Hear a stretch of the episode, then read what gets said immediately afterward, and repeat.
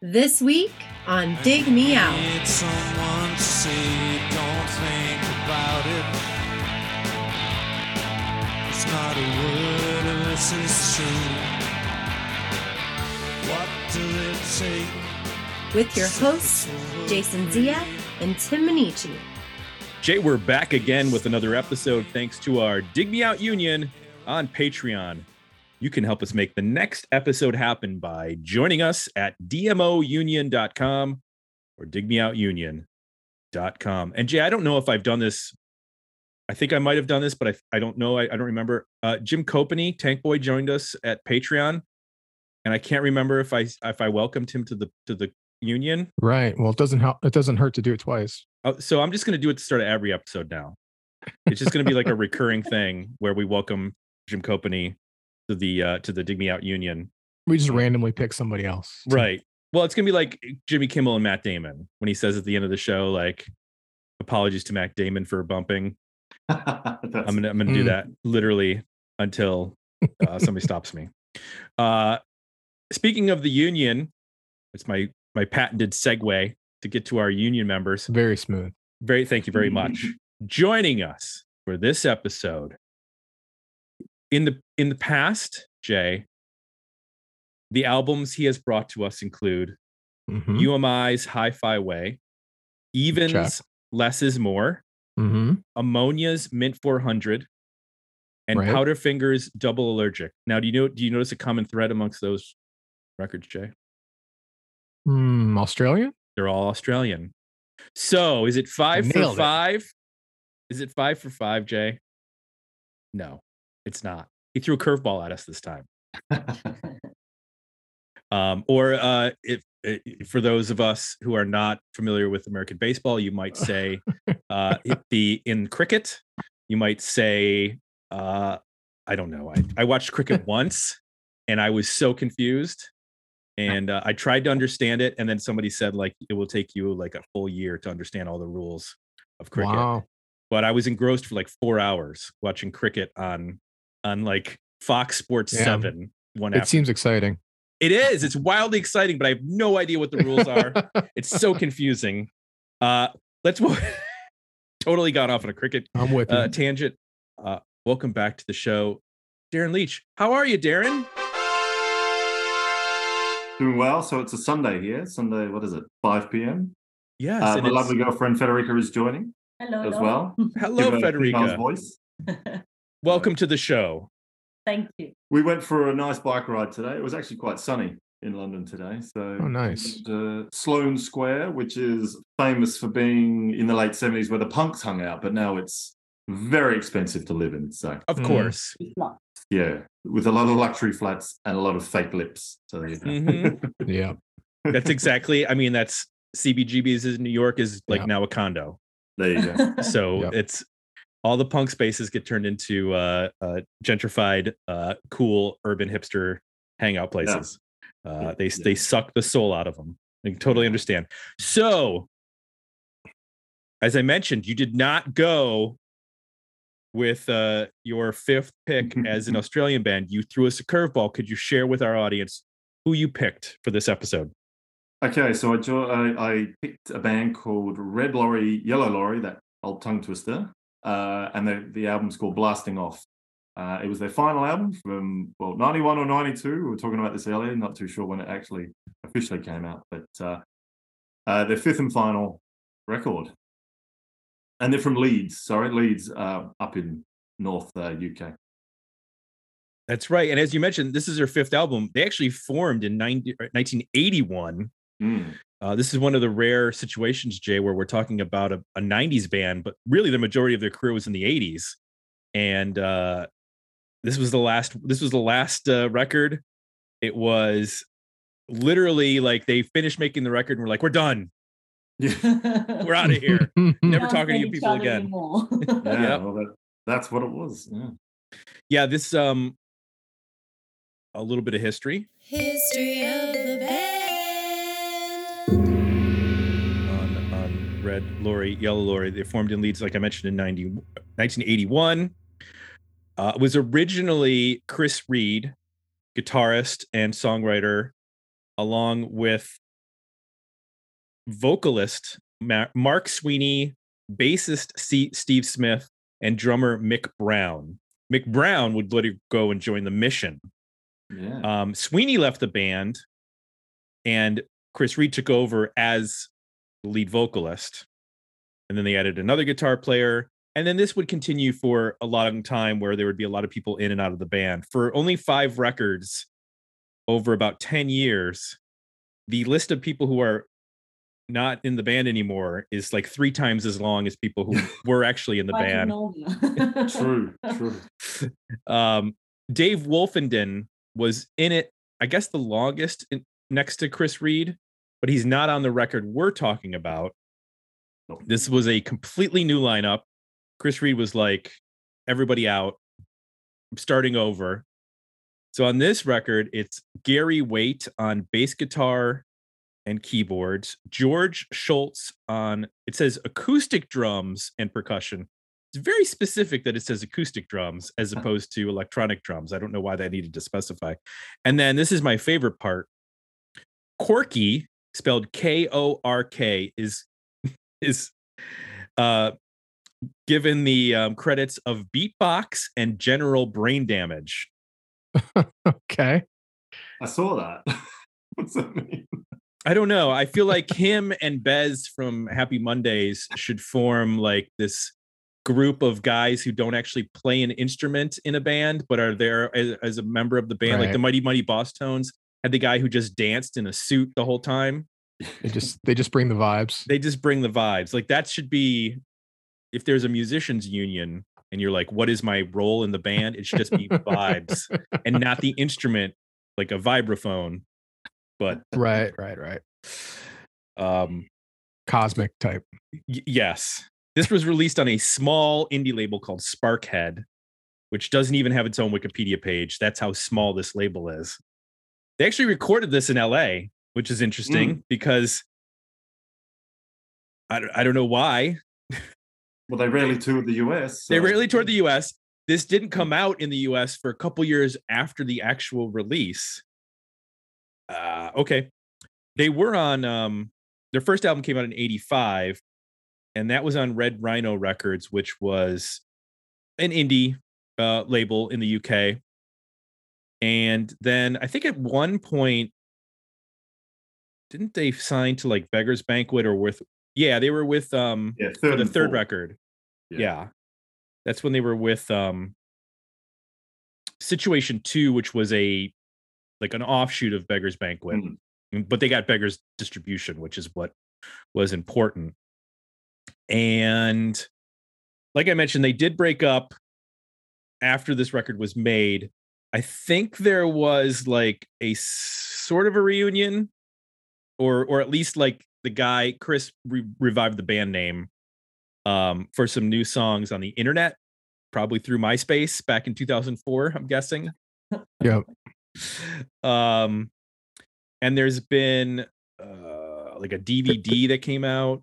Yeah. there was like a retrospective Yeah, box set in 2014. and Chris Reed has put out stuff under the name Chris Reed Unit, which is a an interesting choice of band names. And uh, but I don't have a whole lot after that from him, so I don't know. Do you guys know if he's up to anything else or? He, What that- he did release um, a solo album, uh, just acoustic stuff, and there was some uh, Red Lorry. Let's call them the lorries. The lorries, um, you know, version acoustic versions on that. But I read that they reformed in 2003, and that Dave Wolfenberg or whatever his name is rejoined the band. Uh, Okay, and, and they last gigged in 2015, and there's nothing after that. Chris has done some solo stuff after that. Wolfie as well. but- He's but not- collaborating yeah. as well with other American artists. Actually, I don't know. I don't remember the name of the name of that. But Yeah, they've all got these other bands that they- Mm. they're they're working Right. with. But uh, the lorries, 2015, done. Yeah, they were apparently big in Germany. I was looking at set list of them, yeah. and heaps of Yeah. gigs in Germany. It's Mm. them and Hasselhoff. Those are like the two biggest. the two biggest artists. Now you you did something interesting. You suggested this, and it got into our January poll, Correct. but then it was like clear it wasn't going to win, Yeah, and you're like, screw it, I'm making it my pick. Correct, so it correct. actually it got uh, some comments in that January poll, which I'm going to dig up now. Oh, cool. I missed those. Um, And, uh, Gavin, On the uh, the release while you're doing that, Tim, yeah, the release on Apple Music is through Rhino, and Oh, it's funny because it also has the conflicting dates. There's both a 91 date and a 92 date There you go. in Well, the listing. So on the main page for the band. It says that the album was released in '92, but when you click on the the link to go to the album, Yep. it says '91. yeah, So they're just messing with us at this point. That's what's happening. Um, so Gavin Reed said, "Cool list. I actually own six of these. I listened to them all and liked them, which is a first. I disregarded Quicksand and Soul Coughing as those bands have been covered. I voted for the Wonder Stuff and Red Lorry, Yellow Lorry, as I feel they play music that has been least represented here. Yes, I'm finally doing multiple votes votes despite not liking it. It's like Oh, taking medicine. He's like, I understand the importance, but I don't like this the flavor of this cough syrup. Um, he said, I do hope we get some love battery at some point. We did. We got some love battery. We got we ended up getting That was a good them. album, by the way. Yeah. Yep. I've never heard them before, but uh, yeah. and uh, I think that might have been it because unfortunately, uh, that they lost to Letters to Cleo and uh, Quicksand and only got four votes in that poll. So Well, We didn't get to other 'em. fans out there, so good on them. there, exactly. Hmm. Jay, had you ever heard this band before? I had not. I had not. In fact, the band name is kind of terrible to the point where to the point where I, I was questioning whether this is a real thing. I was like, all right, is Darren fucking with us? Because this doesn't sound like a real band. And then I looked it up and their whole catalog was on Apple Music. I was like, all right, here we go. I guess it's real. I had never heard of them. What's funny is that the first time I put it on, I go, I kind of feel like I've heard this before, but I don't know why. And I could not trace where that would have come from. It's just like maybe his voice sounded familiar, but it might have been just because of another vocalist that sounds close to him. Mm, The yeah. only thing that made me think, oh, I've heard this band is if you go, if the beginning of the song taking talking back, and we'll get into the review in a second. Yeah. I was like, what does that sound like? What does that sound like? And then I was like, I, it sounds like some sort of 90 or 80s alternative band. And I can't remember what it sounds like. I was like, is that the Talking Heads? And then I went to the Talking Heads albums and I was like scrolling through on Spotify. I'm like, oh, this kind of sounds like the beginning of Wild Wild Life by the by the Talking Heads. Just that like steady drum beat with the dan it, Yeah. dan it. That's the only thing I could compare them like in terms of like, oh, what does this sound like? That was it. Nothing Yeah. else. Nothing else came up. So there you go. Let's do what we do, Jay. Let's talk about this album. Enough of the fluff. Uh tell me one thing you liked about Blasting Off by Red Lorry, Yellow Lorry. I connected with the the strong guitar leads and melodies, and then the interplay with this vocal that's dark, a little gothy. It's a very deep uh, delivery. I guess my touch point for it would be like the relationship between Ian Astbury and Billy Duffy of the Cult, where you've got this, you know, really melodic, um, catchy guitar that you know sometimes gets a little affected and and atmospheric, but also can cut through and be, you know, pretty anthemic. And then you've got this singer that's singing in this lower tone, um, can be super emotive. You know, I think Astbury has a, a lot more range than's represented here, but that dynamic between the two of those elements of, of the band to me was really, really worked well.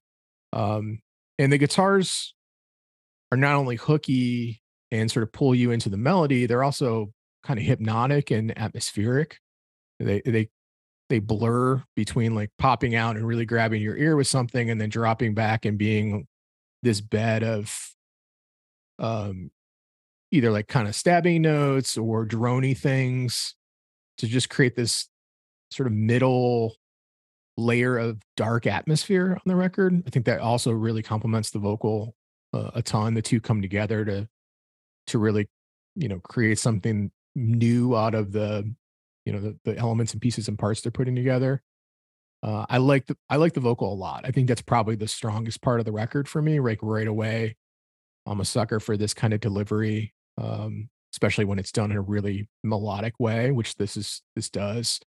Uh, to the point where like a song uh, you know, you start with this is energy, which is kind of this brooding delivery, and you think you're in for a pretty dark record, but then you get to something like Train of Hope, which is almost simple minds ish, and it gets very hooky.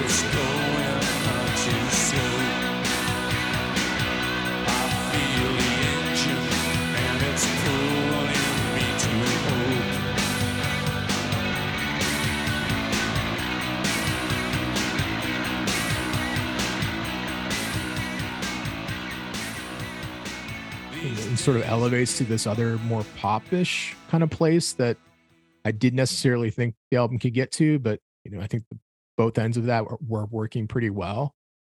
Um, I think there's some great vocal performances on here as well, uh, getting emotive in in my mind, even maybe getting to a like a higher tone and getting out of the sort of the the bellowy kind of vibe.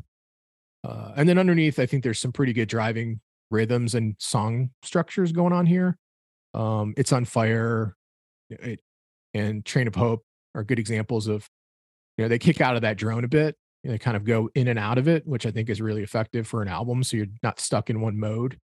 They can, you know, put a little energy into things from a rhythm rhythm section standpoint and amp stuff up a little bit, which plays well, I think, with his vocal delivery as well to kind of push it. So you're not stuck in this kind of mid tempo, drony kind of place.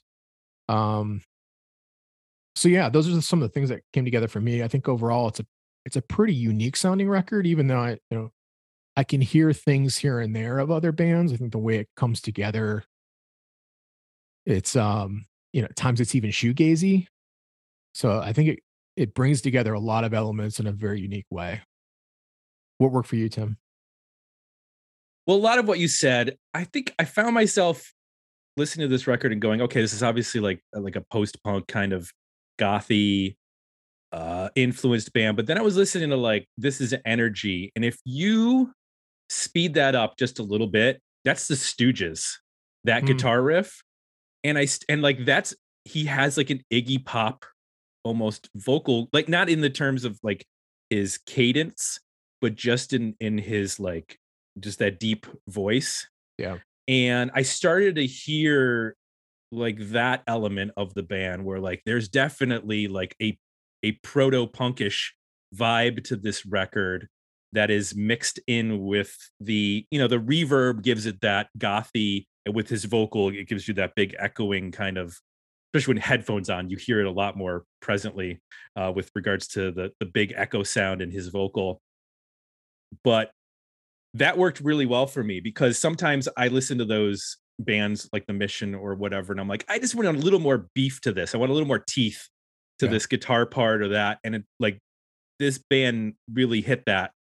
And I'm guessing it's Chris Reed doing the majority of the songwriting and and you know arranging and all that kind of stuff since he basically hired the band for this record.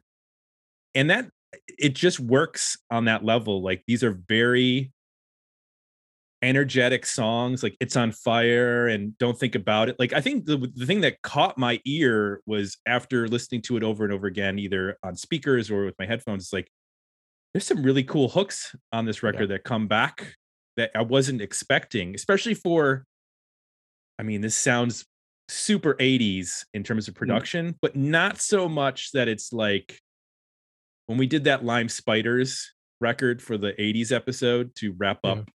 Last year there was so much reverb and it was so drenched in that that you were Yeah. like oh i kind of need you to dial that back a little bit so i can actually hear what's going on with some of his stuff but he's just got he's got the right amount where yeah it sounds like it doesn't belong in 1991 per se but there were bands in that era that we've talked about, that like 90, 91, it still had that like element of 80s production. Yeah. And you and you got it a little bit with it with this record. I think the reverb and delay sound like an instrument on this record. Like they're using it to blend things together and to create a mood and a, you know, a bed for the rest of the, uh, so for the rest of the instruments to live in. Sometimes, especially in this era, early '90s, that reverb becomes a hindrance. Like it's Mhm. unnecessary, you know. So And you mentioned Simple Minds. I mean, it's obvious to connect them to other um, 80s bands because of the production and his voice, but I also got some like psychedelic furs, especially the Mm, yeah. the the stuff that Richard Butler did, like a lot with that like Love Spit Love mhm. uh, album that we talked about years ago. You know, he's got that big, deep voice. Um, he writes interesting phrases and melodies that almost sound speaky at times. They don't. There aren't always just crooning. Yep. Um, and it, in the way that I love Richard Butler because he's so unique. Um, I I dug the the, the way that Chris Reed was singing on this record as well. Yep. So there was a lot to lot to dig. You mentioned Darren that you and Federica have sort of gotten into this band in the last couple of years. What works best for for both of you on this record? For me, I think what draw drew me in was the guitar tones. Um, I think because we we were just discovering all these kind of alt '80s bands. Uh, like there was Sad Lovers and Giants. I don't know if you know any of these, but Sad Lovers and Giants. There was Snake Corps. Uh, the Chameleons you might be familiar Mhm. with. I got into them a while ago, but like yeah, Sad Lovers and Giants, Snake Corps, um, the Sound, you know, bands like that. I think I was just trying to. I just love that sound. So, and then these guys came along. We we think we discovered them from um, Spotify. Spotify.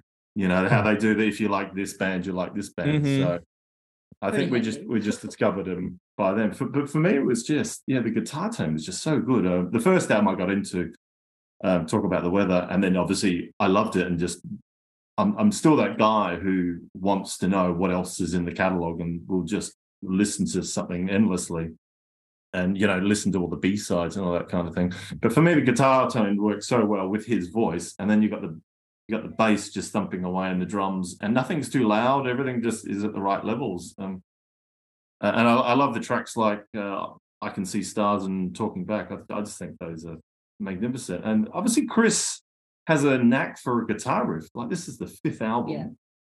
the fifth album since well i know they formed in 81 but the first album came out in 85 it was just like hey how are you still writing really cool guitar licks you know five albums in how, how was that not really you know used on the first or second album? So just shows he's you know got a knack for that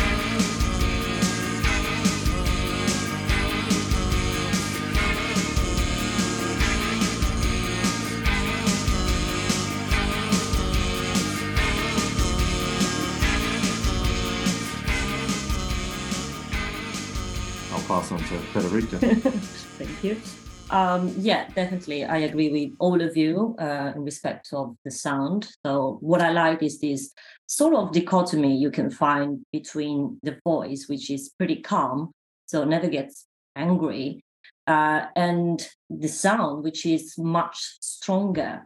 Uh, I, I love that. And this is something that really struck me when I, I heard the, the album first time.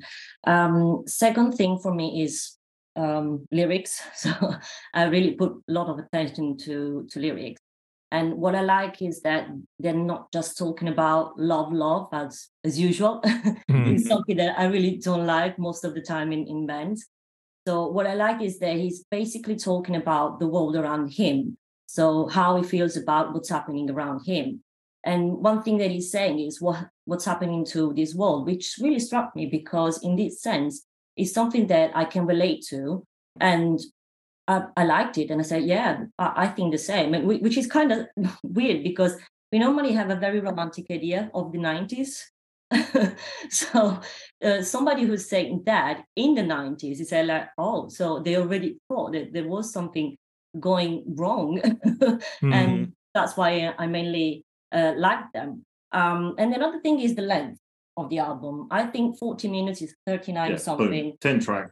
It's absolutely perfect. Gives you the vibe. Uh, it's amazing. You have the experience of the album. You can you have the time to take in it and then think about it. Uh, one thing that I probably no, I'm sure I didn't like it. Um, it's the co- it's the cover album, and it's lazy. Yeah. Oh, the cover. It's just The- weird. The cover Yeah. Sorry about that.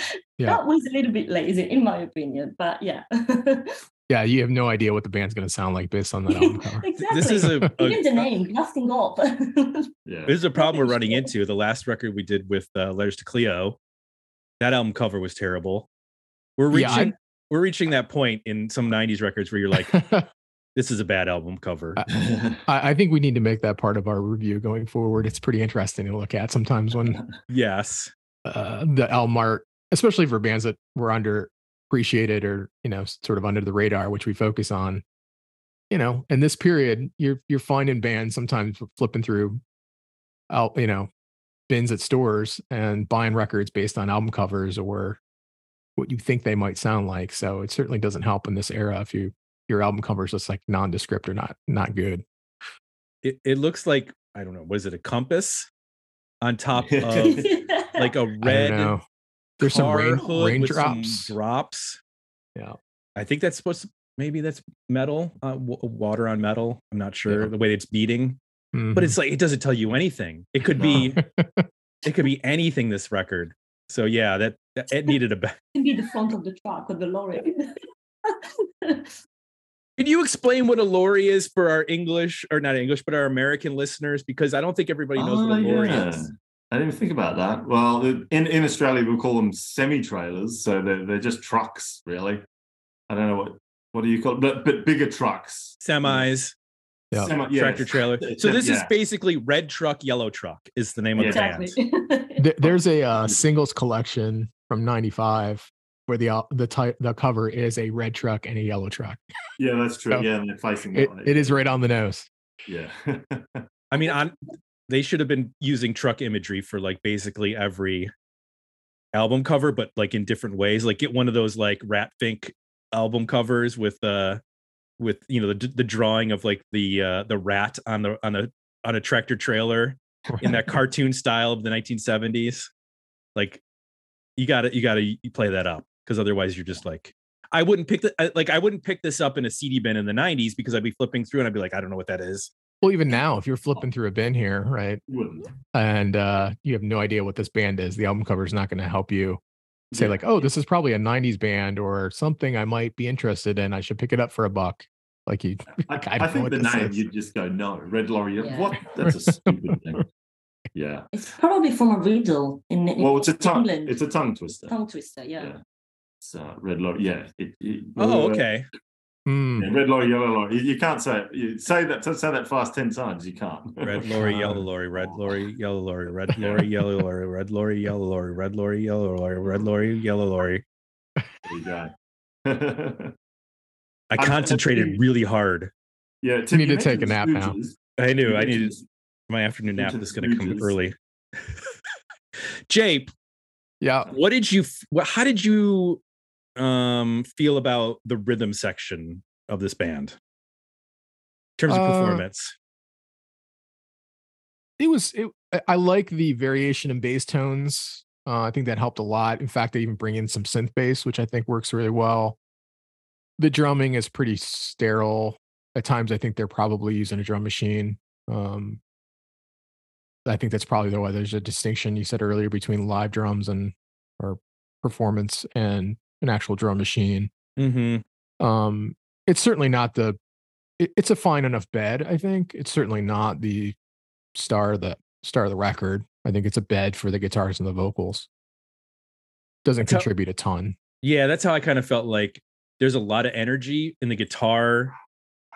I think hitting on the cult was a really good combination, like uh, uh, or comparison with the way that like Billy Duffy would write, like really powerful, interesting guitar parts.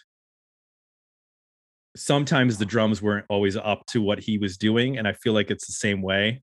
Yeah, Like there's, I think sterile is the right way. There's just like not a ton of interesting stuff going on with the drums and i think that that's that's the downside of this production is like even when you just have solid drums because they are you know echoing or, or you get that reverb it makes them sound big but then making them sound big also makes them more apparent and you're like oh well that's not there's not much going on there What uh so you you're listening to a different source than me, right? You have files. yes Um so my biggest issue with this record is I'm listening to it lossless streaming through Apple Music, so super high quality. Um I don't know if it's a transfer issue or if this is just the way it's recorded, but it is very noisy and not like there's a lot of vocal sibilance. Like you hear him like a lot of pops and and the, the whole middle of the record where there's like all this ambient stuff going on in atmosphere. It sounds like, especially when you listen to it loud, it sounds like um like a bad MP3. Ooh. Did that come across to you at all? Were you did you there were a couple points where the that synth bass yeah sounded like it was cracking in like Yeah. just little tiny parts here and there. It was like, and I was like, is that the transfer or is that what they was that what just what the synth bass was doing? the version I'm listening to, like most of the vocals and even some of the lead guitars are like that through the whole record. Like they're they're almost peaking. I mean, they are like you're hearing them distort and like break up, and then when you listen to like like I said, that middle stuff, you start to notice like, wow, this sounds like a really poor quality MP3 from 2002 that you would have downloaded on Napster. so had I had the files like you had, I would have just assumed like, oh, this is just a low quality file. But I'm listening to it lossless through Apple Music, and it sounds that way. And I'm wondering if there was a transfer issue at some point, or or if this is the way the record's supposed to sound. Darren, what, what does it sound like to you? Do you notice any stuff like that, or does it sound pretty clean? Mine's from an MP3. Um, no, I, I've listened to in cans and on speakers. And hey, next time I'm actually going to take a closer listen. But I, I didn't notice that at all, to be honest. Okay. Yeah. Maybe So we just got uh, bad versions. Well, it makes me wonder now that we talked about the history of this record, release being fuzzy. Rhino isn't, I don't know, my impression of them is not always high in quality. Like they're mostly a distribution label that finds archival stuff and puts it out. And I'm wondering if maybe there was a there's a technical issue going on here because it's when you listen to the vocal, it's very obvious. Like a lot of the times, like it is no. definitely peaking. All the stuff that you try to take out of our podcast, Tim, when we you know, you're hot on the mic, you know, and it breaks up and it sounds bad. Like right. a lot of it sounds like that. Yeah, I don't know. I was just looking to see like what the release was for so they did do like a vinyl version which came out on Death Wish Office my. Records. Okay. Um and then what's weird is And see. on on Discogs they only have CD releases for the US and Germany. yeah. and the and the in Europe it's a album LP, and then you could also get it on cassette in the US. How much? How many people have it on cassette? well, that that label, it was a German label. okay, So when, when I think I see, because you know, Discogs can't isn't always hundred percent right. I think it was just German pressing for the European market, got it. which is very common. So, I just find it odd that there was no CD version that is is marked for Europe. mm, Um, I mean, I'm sure the German version was out there, but yeah, You- right after the wall being a- fell. But those yeah, Germans you'd were busy with their think stuff. being a UK band, they'd get distribution here. So Gotcha. the UK. But, Um, is there anything that doesn't work on the record for you guys, or things that bother you with either the production or the or the sound or the or the lyrics or anything like that? I, I didn't have much to be honest, and because obviously I anticipated this. Um, but the, the only the only song I didn't like was "Sea of Tears." I just found it a bit repetitive and quite derivative. It's trying to sound like everything else on the album. Give me pleasure, give me pain. Take it all and back again. Tomorrow is too late.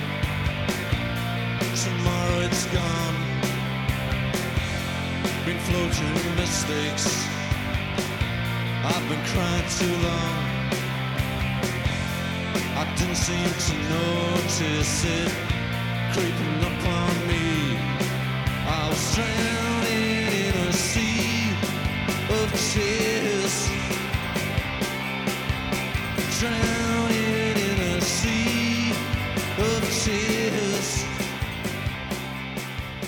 because you know when you listen to something you're getting into it and then i don't know if you, you think the same but sometimes i just go what is this like halfway through the song you just go what is this and you just finish it off but then uh, the, the track after that is one of my favorites so there you go i think it's just something if you own the vinyl record you won't skip it or anything like that but if it's on um, spotify you- I'd, I'd probably skip it from, from now on but uh, i just found it a bit uh, It sounded a bit like a demo to me. Like it wasn't Yeah. quite the chorus wasn't quite figured out yet. Yeah yeah i like that I yeah, I agree. I, I think I it's like the album is actually divided in two because the first the first six songs, I believe, they're pretty strong and you kind of get into them and like, yeah, yeah, yeah, I'm liking this, I'm liking this. And then after the seventh song, I think you go like, oh, but that's the end. That's the end of I- it. So i really I, like I felt But my, one of my favorite songs is track nine. Yeah, I, oh, I okay. thought I thought driving me was a good uh, ending, so I disagree with her. Uh-huh. No, for me it was like the, the beginning was amazing. I said, "Oh my god, I'm liking every song," and yeah, I really got into it. And then by the end, I was like, "Yeah, okay." Okay. for, for the last three, two, three songs, yes. Hmm. I do. co- I like And the driving me as well. I think driving me is a good closer because I think I feel like a lot of bands throw the the slow song or the you know the experimental song at the end, and I like that this is just a concise. And you mentioned the length earlier, Federica. Like this is a really good length, forty minutes. Yeah. Boom. None of these songs overstay their welcome. Talking back is a little bit long, but I, I don't punish it for that. Um, but like this is ideal. yeah, five and a half minutes. Yeah, I think having the the LP version probably helped them not fall into the CD trap because if this was just a CD release, they might have thrown another five songs on here. But since you Um, had to, just to interject, uh, talking back, there was actually a radio edit of three and a half minutes that got that was the only single released. So really, What? That was their single? so the, um, on the CD single and the 12 inch. Yeah, apparently track one and track two, the same tracks, but one's the radio edit, one's the LP version. Huh. So there you go. Put, put that like on the album. least Mm. single worthy song on the record. It's like very Germany uh, only, of course. Germany Yeah. only release. it's like a almost like a dance track. I mean, it's the Mm. le- it's the least like um pop song structured song on the record. It's kind of a lot of like repeating and Mm.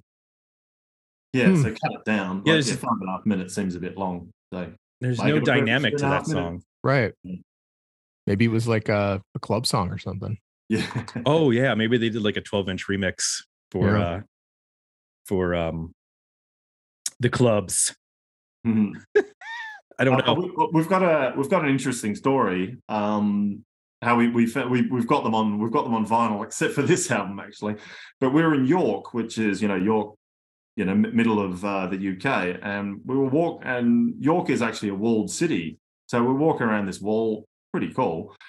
And of course, wherever wherever we go, I've got to go on Discogs and see where all the record stores are, um, because I don't know if you use the map, but um, I've seen it, yes. We plan our trips. we plan our trips and, and craft beer.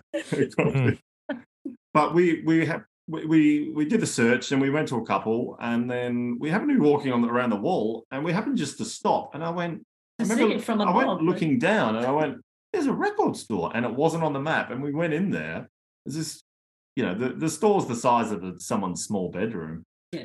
And lo and behold, they had four of their albums on vinyl for, you know, like five to eight pounds each. And of course, we bought them. It was like someone had obviously sold their collection, except for the mm. last album. And of course, you, you buy them. You, you just don't often see that nowadays. Everything ends up on eBay or Discog, blah, blah, blah. Yeah. walking into a store, you just go, hell yeah, I'm going to buy these. Even though I hadn't heard at that time, probably Yeah. the third or fourth album. Well, maybe once, but it was just like, let's get them because you never see this kind of stuff. So it was pretty cool to going to York and yeah, just, yep, I'll take them all. And the Like guy somebody had offloaded their whole collection I or something. Sorry. So like someone had offloaded their whole collection there. Yeah, I think so. Yeah. Yeah. And, and the guy wasn't even selling on eBay or Discogs. So Not at all. you know, that- That's, the That's very- best. and he isn't affected by the Discogs price inflation. yeah. And he's just, Oh. it must be the wall around York. It must block out Discogs. Is that quite a Is that an from- old wall? Is that like a castle wall from uh, Yeah. from hundreds of years ago? Excellent. Yeah. wow. Right. That's my uh, that's my jam right there. I like watching those shows on Netflix about castles. in, And mo- uh, most of it's still there. So, you know, if you walk the whole thing, it would take you a good hour. So, It's a That's very cool. City. Great city. ancient, yeah. recommend it. So if you were to pick a record from the full catalog, I know this is the only one in the 90s. Which one would you have picked? Is there a record in the 80s that's better? I'd have to do the obvious. The the debut is is just really good. It was my introduction to the band. So Okay. um and it's kind of sets the the scene for the band. Like I don't think they changed much from their sound, but they just seem to uh on the next subsequent release just you know somehow change it up and you, it keeps your interest. So yeah, so talk about the weather and that's only eight tracks, you know. So- Nice. Yeah. yeah. Um, I did get, I did, you were talking about this earlier, Tim. This is the Rhino, Rhino Records um, release. So it's the four CDs. It doesn't include Blasting Off, um, but it's got like all the B sides and everything. And I think we picked this up for like 10 quid, which is about 15 US dollars. So Right. Really good. Um, yeah. Oh, it's in, I think, I think it's Rhino, but I think it's Cherry Red Records Cherry who, Red, who yeah. do it. Cherry Red always puts out good stuff. That's where I got And the um Marion. Their two albums came out with uh like every B side and live track Yeah. and everything, and I picked those up. Yeah, Cherry I like Red. it's the clamshell, and there's always a there's a booklet in there, and we, we got the same for Sad Lovers and Giants and the Sound. So yeah, like I don't still I don't The mind buying the, the Essence. So Essence is another band like the Snake Corps and Sad Lovers and Giants. So The Essence sounds very much like a night or like an '80s uh The- goth Yeah. new wave. they sound like the Cure. They sound like, yeah. Yeah, yes, they, they sound exactly. We are the essence. much- So so you know who they are? Oh great. Breathe us in. yeah. Apparently, they are super popular in Spain. They love them. Really? Probably more than, than the Cure. yeah. Oh wow. Okay. That's that's crazy. Uh Jay, so listening to this, knowing this came out in 91, 92, knowing that this was apparently going to be, you know, they they made the record in the US.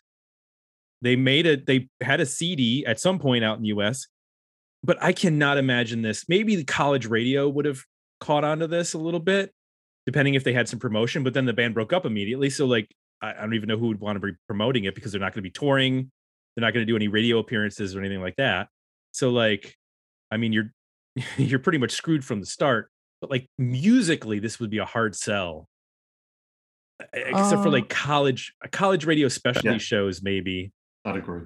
I- I heard some similarities to, like I mentioned, some shoegaze. You know, there are moments on this record where it gets close to a Catherine Wheel vibe for me. I think the problem, so that would work really well in the US in 91 from a college radio standpoint. Um, My Bloody Valentine, even like you could hear some of these songs being in that space and working well in the US. It, the, I think the issue is that that's not most of the record. I think the record has more than that to offer mm-hmm.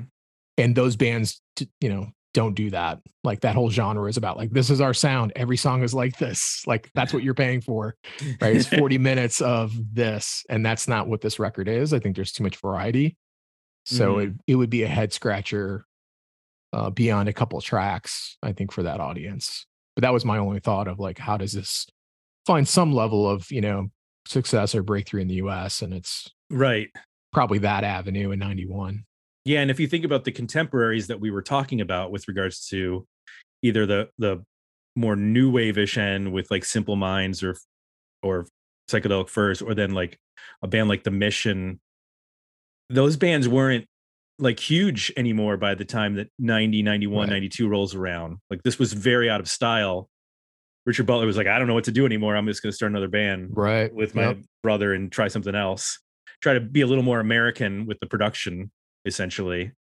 Uh, but yeah, I this would have been a tough, uh, tough one to find, quite honestly, at the time. And then throwing the weird album cover on, you're not doing it any favors.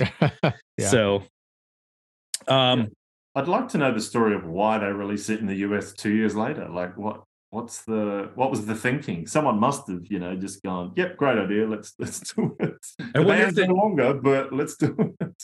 I wonder if like the catalog just got purchased or something, and they were like, "Well, let's just throw everything out because Mm. everything alternative is selling now.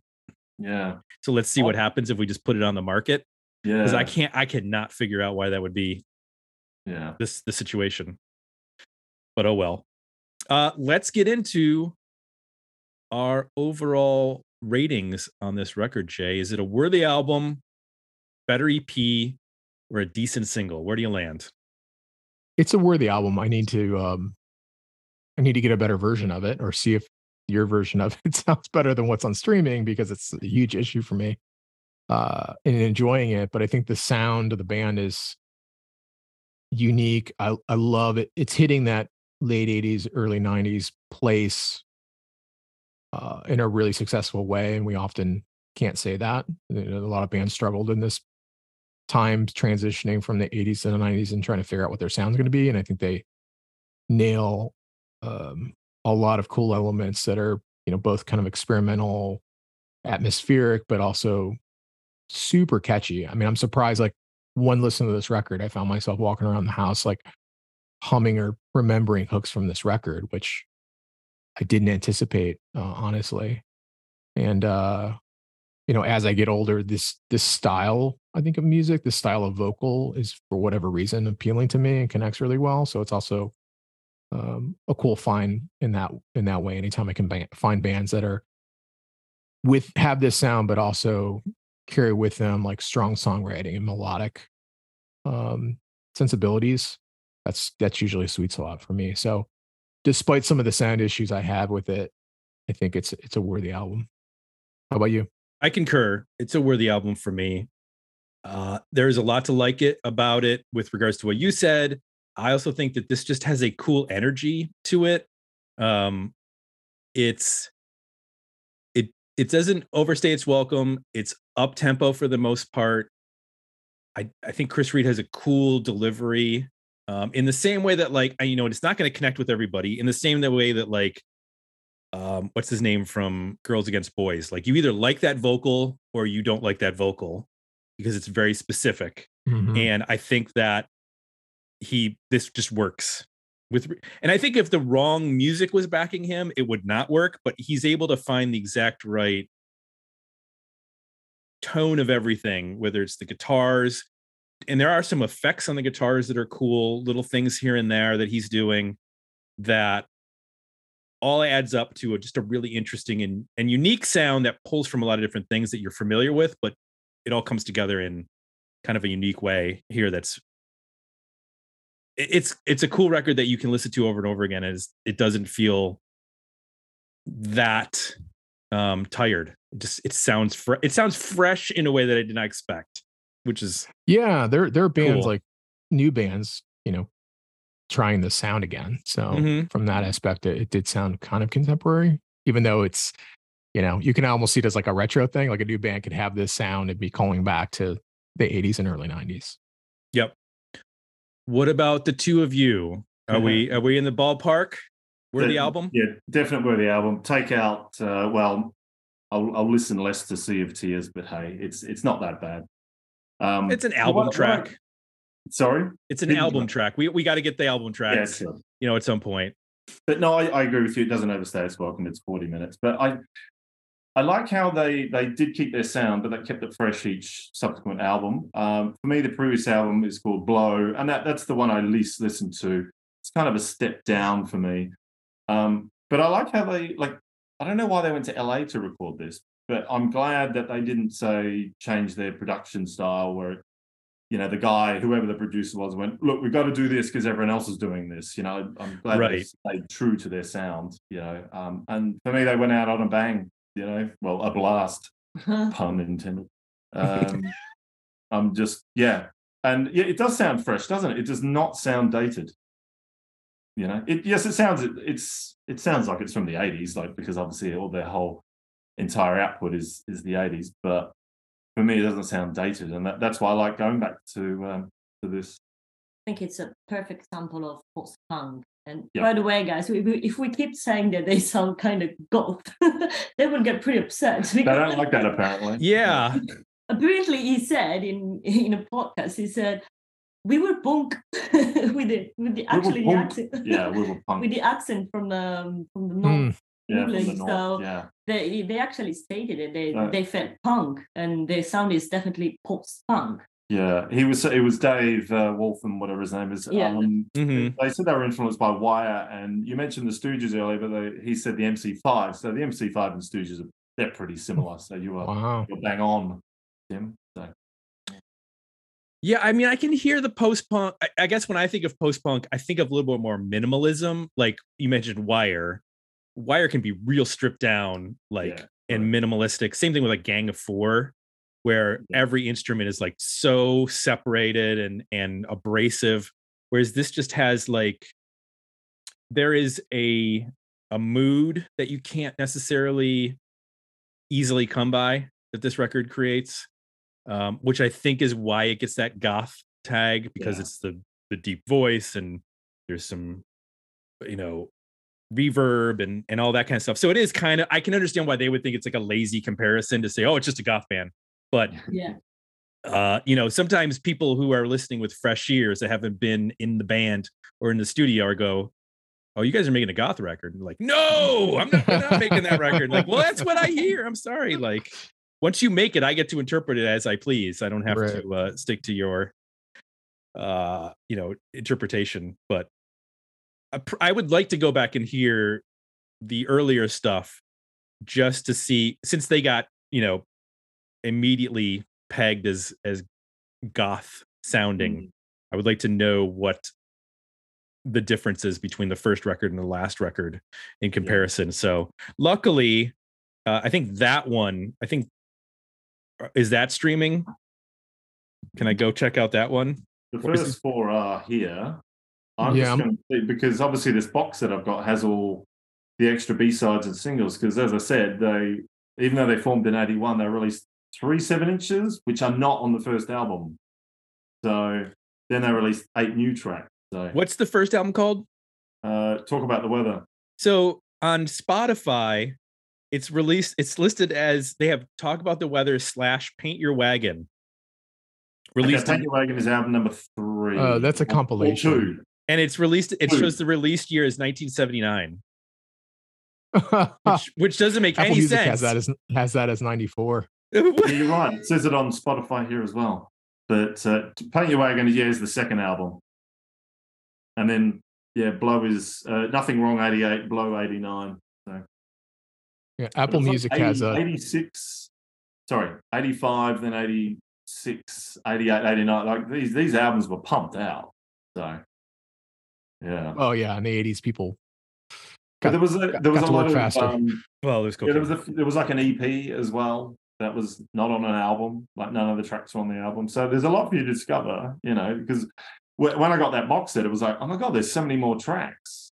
Like uh, the first album is eight tracks, but there's like another ten or so other tracks, B sides, other singles, you know, non LP singles. So yeah. I understand where that album came, album cover came from with regards to the the trucks, the red and the yellow.